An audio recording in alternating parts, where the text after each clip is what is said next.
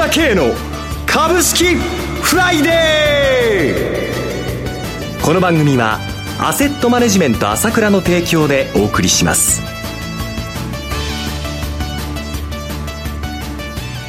皆さんおはようございます。進行役の浜田節子です。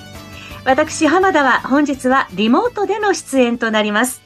朝倉慶の株式フライデー。今日も株式投資をする上で重要となる注目ポイントを取り上げてまいります。パーソナリティは、アセットマネジメント朝倉代表取締役で、経済アナリストの朝倉圭さんです。朝倉さん、おはようございます。おはようございます。よろしくお願いいたします。よろしくお願いします。さて、今週のマーケット、朝倉さんはどのようにご覧になっていらっしゃいますでしょうか？そうですね。まあ予想通り上がってきたなっていうようなイメージでは見てますよね。はい。まあ、私も2週間前からですか、あの、相場の流れ変わってきますね、ということで、為替も含めてということを言ってきたわけですけれども、はい。特にね、あの、先週日経平均7日連続上げたっていうことで、もう完全に変わってきたなということで、サマーラリーですよというお話ししてきました。はい、で、現実にやっぱり、その、今週頭少しもたついてきましたけども、予想通りやっぱりイベント待ちだったということで、えー、要は、あの、上に行きたかったんですよ、相場が。だから、イベントを待って、ボーンと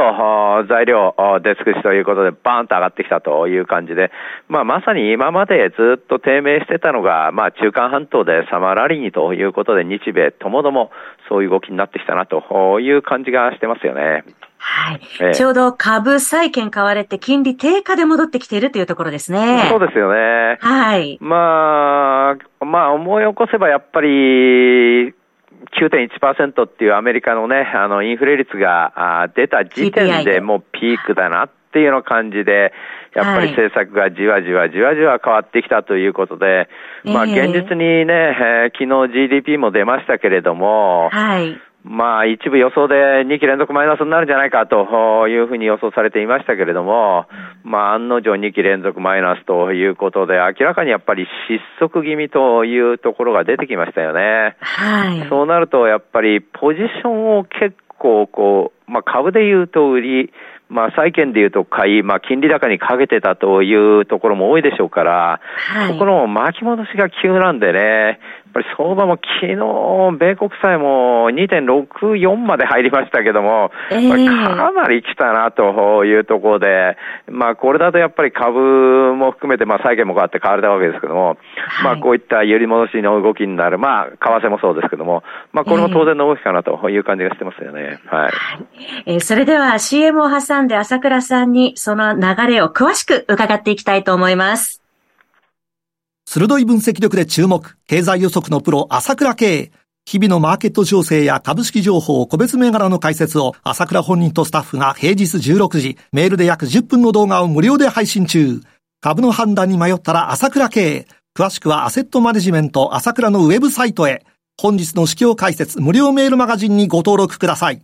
アセットマネジメント朝倉は、証券取引、金銭、有価証券の予託、貸付行為は行っておりません。また情報提供する金融商品の取引では相場変動などにより損失を生じる恐れがあります。取引説明書、契約締結前交付書面などを十分にお読みいただき、ご理解の上お取引ください。金融商品仲介業者登録関東財務局長金中第605号。さて、えー、それでは朝倉さんに引き続きお話を伺ってまいりますけれども、今年の、えー、今週の最大の焦点となりましたのは、アメリカの FOMC0.75% の利上げとなりまして、大幅な利上げですが、市場予想通りでした。これはどのように朝倉さんご覧になられましたでしょうか？そうですね。そのこともそうなんですけれども、まあ、世のはやっぱり、えー予想通りということで、0.75、はい、0.75、その前が0.5でね、まあ3ヶ月で2%って、はい、まあね、今まで見たことのないような利上げでしたけれども、えー、まあこれもピークだっていうことなんですよね。うん、ここの、この間のパウリ議長の記者会見見ると、もう今後はデータ次第でやりますよっていうことと、えー、やっぱり肝心なことはやっぱりここまではやっぱり金利を急ピッチで引き上げざるを得なかったんですよ。っていうのはどういうことかというと、はい、まあ2.5%まで結局金利を上げたわけなんですけれども、はい、まあ継続するとね、ずっと見ると、えー、やっぱりアメリカの中立金利が2.5%ですから、やっぱりその、中立金利が上がるっていうことがニュートラルですから、なんとしてもね、もう加熱してんだから、ここまでは急いで上げなきゃならないということで来たわけで、はい、これからは、これ以上上げるっていうのは完全に経済に悪影影響を与える引き締めですから、ですから今後はやはり慎重になるというのは当たり前で、まずはここまで来たということと、まあ要はそういうふうに金利が上がるんじゃないか上がるんじゃないかっていうような悪材料的なところが、まあピークっていうか、まあ大きく上げるってことがね、それはまあ、はい、一応峠を越えたということだと思いますよね。これは先ほど言った GDP が、あの、こういうふうにマイナスになっちゃったっていうのもそうだし、それから先週末出てきたあの PMI ですね、購買者、はい、あ購買担当者指数ですけどもね、いいですか悪いですかって聞いてるだけのアンケートで一番当たるんだけども、これもアメリカ7月47.5っていうことで、やっぱりね、4.8%これ、あのー、まあ、低下したってことと、サービスに関しては5.7%低下したって47になっちゃったっていうことで、えー、かなりやっぱり悪い数字が出てきましたよね。はい、だから、その、相場っていうのはもう皮肉なもんなんですけれども、もう悪い、悪くなるぞ、悪くなるぞ、とかずっと言ってると、かえって今度はそういうものが顕在化したことによって、まあやっぱり相場が変わってくるということがあるわけですね。はい、で個別でやっぱり言っても、やっぱりこの、企業の決算にもそういうとこが今週出てきて、本当にそういう数字がいろいろ出たなと思うんだけども、はい、えー、例えばやっぱり一番やっぱりまあいろいろね、あの、アップルとか、メタとか、インテルとか、直近だとアマゾンとかいろいろ出てるんですけども、やっぱり私は一番象徴的だったのが、ウォールマートの、この下方修正で、これ、やっぱりその2023年の1月期13%減に下方修正するっていうんで、この5月の時点で1%減っていうのも衝撃的で、そこで相場がボーンと下がっちゃったんだけども、はい、特にやっぱり、この食料は売れてんだけど、医療品が売れなくなっちゃいましたよってことで、えー、ああ、そうなんだってことで、要はお金が苦しいんだなってことで、食料はどうしても買わなきゃならないし、その、それはインフレなんで値段が上がってますから、食料の売り上げが増えるのは当たり前ですよね。インフレ率分だけ増えるの、あの、増えるのは当たり前のことですよね。はい、だけど医療品なんかとか、そう家電なんかはこう、やっぱり抑えちゃうんだってことで、まあ、やっぱりそういう傾向なんだなっていうことで、まあ、あ悪くなってきたんだなってことが、まあ、如実に出たっていうところですよね。えー、で、ウォールマートがそれで急落したわけですよ。はい、急落してからその後の3日間連日上がってるんですよね。だから急落前のところまで、あの、あっという間に3日間で近づいてきちゃってるんだけれども、まあ、やっぱりこういうものですよね、やっぱり。こういうもんっていうか、まあ、相場がこうちょっと上に行きたがってるんで、悪材料には出るんだけど、また戻しちゃうし、まあ、悪材料が顕在化したという中で、やっぱりじわじわじわじわ、やっぱり今で今までの流れっていうか、行き過ぎた流れが、やはり少し揺り戻しになってきているというのが、これから夏場ということだと思いますね。はい、株の戻しやすい局面に来ているというところですね。そうです、そうです、そうなんですよ。はい。はい。はい、えー、そして今、朝倉さんがおっしゃったように、FOMC という大きなイベントを終えて、市場の関心はアメリカ、えー、金融政策から再び企業業績へ向かっていますが、国内も、えー、アメリカと共に決算発表という流れになっていますけれども、本格化しますが、その中で、朝倉さん、為替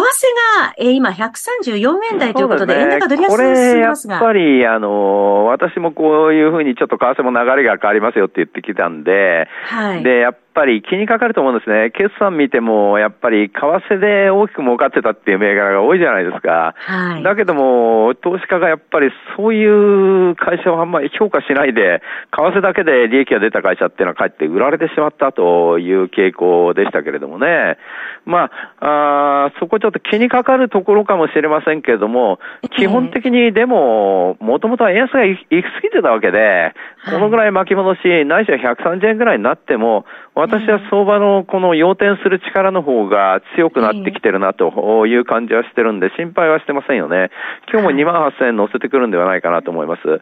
で、やっぱり大きいのは、こう、見てると、ものすごくやっぱり投資家が弱気ですよね、日本の市場なんかを見ても。まあ、その、私なんかも YouTube なんかやってるから、ちょっとわかるんですけれども、はい、やっぱりかなりこう、弱気ってっていうか、まあ、諦め感っていうか、あとはもう、現実に損しちゃったっていう部分があって、ちょっと投資する気にならないという部分がだいぶあるなという感じがしてきました。それは、反面、この、なんていうんですかね、もちろん投資マインドは盛り上がらない、盛り上がらないというマイナス面はあるんだけれども、はいまあ逆に相場的に言いますと、まあ日米ともどもなんですけれども、整理がついてきたなっていう感じがしてますね。だから、ここ、その直近の上げがちょっとこう軽いっていうのはやっぱり整理がついてきたということがかなり大きいんじゃないかと思います。で、昨日あたりも空売り比率48.1ということで、やっぱり日本の市場っていうのはやっぱり売り物ないんで下がるときはっていうか、まあ昨日下がらなかったわけですけども、やはり2万8000円っていうところで節目で売りがだいぶ出てるんだなということで、今日はやっぱり買い戻しの方向に入ってくるんじゃないかと思いますよね。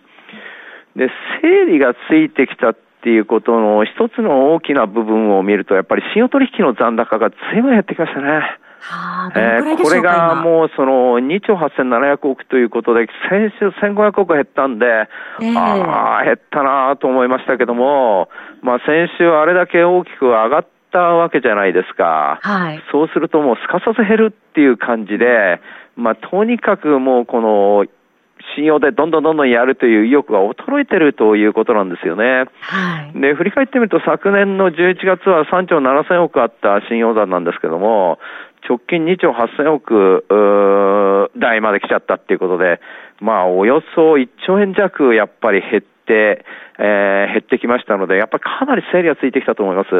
で、直近、信用残が一番多かったのは、あの、6月の中旬だったんですけれども、はい、この時に3兆2000億まで行ったんですけど、これはあの、6月の中旬、ちょうど相場が急落してた時じゃないですか。そうですね。で、下がった時なんで信用で買ったんだけども、上がったらすぐ売っちゃうんだってことで、もう、その、投資家自身が、まあ、相場上行かないと、もう上がったらすぐ売ろうということと、あとは投げようということで、まあ、そういう方向が非常に出てきて、え、いたということで、かなり整理されたなというふうに私は思ってますよね。非常に相場が、こう、なんていうんですかね、あの、上がりやすくなってきたなっていうことで、えー、ここにこってきて回復基調ということで、まさにこの日本の市場ですね、えー、サマーラリーに向けてということで、まあ、私2週間前からちょっと流れ流れが変わるよということをお話ししてきたわけですけども、まあ、そういう動きに、えー、じわじわじわじわなってきたなという感じがしますね。弱気にならない方がいいと思いますね。サマーラリー期待できそうですね、はい、えー、そろそろお別れのお時間です。お話はアセットマネジメント朝倉代表取締役で経済アナリストの朝倉圭さんでした。朝倉さんありがとうございました。私朝倉圭が代表を務めますアセットマネジメント朝倉では SBI 証券ウェルスナビの口座開設業務を行っています。私のホームページから口座開設をしていただくと週2回無料で銘柄情報を提供するサービスがあります。ぜひご利用くださいそれでは今日は週末金曜日頑張っていきましょ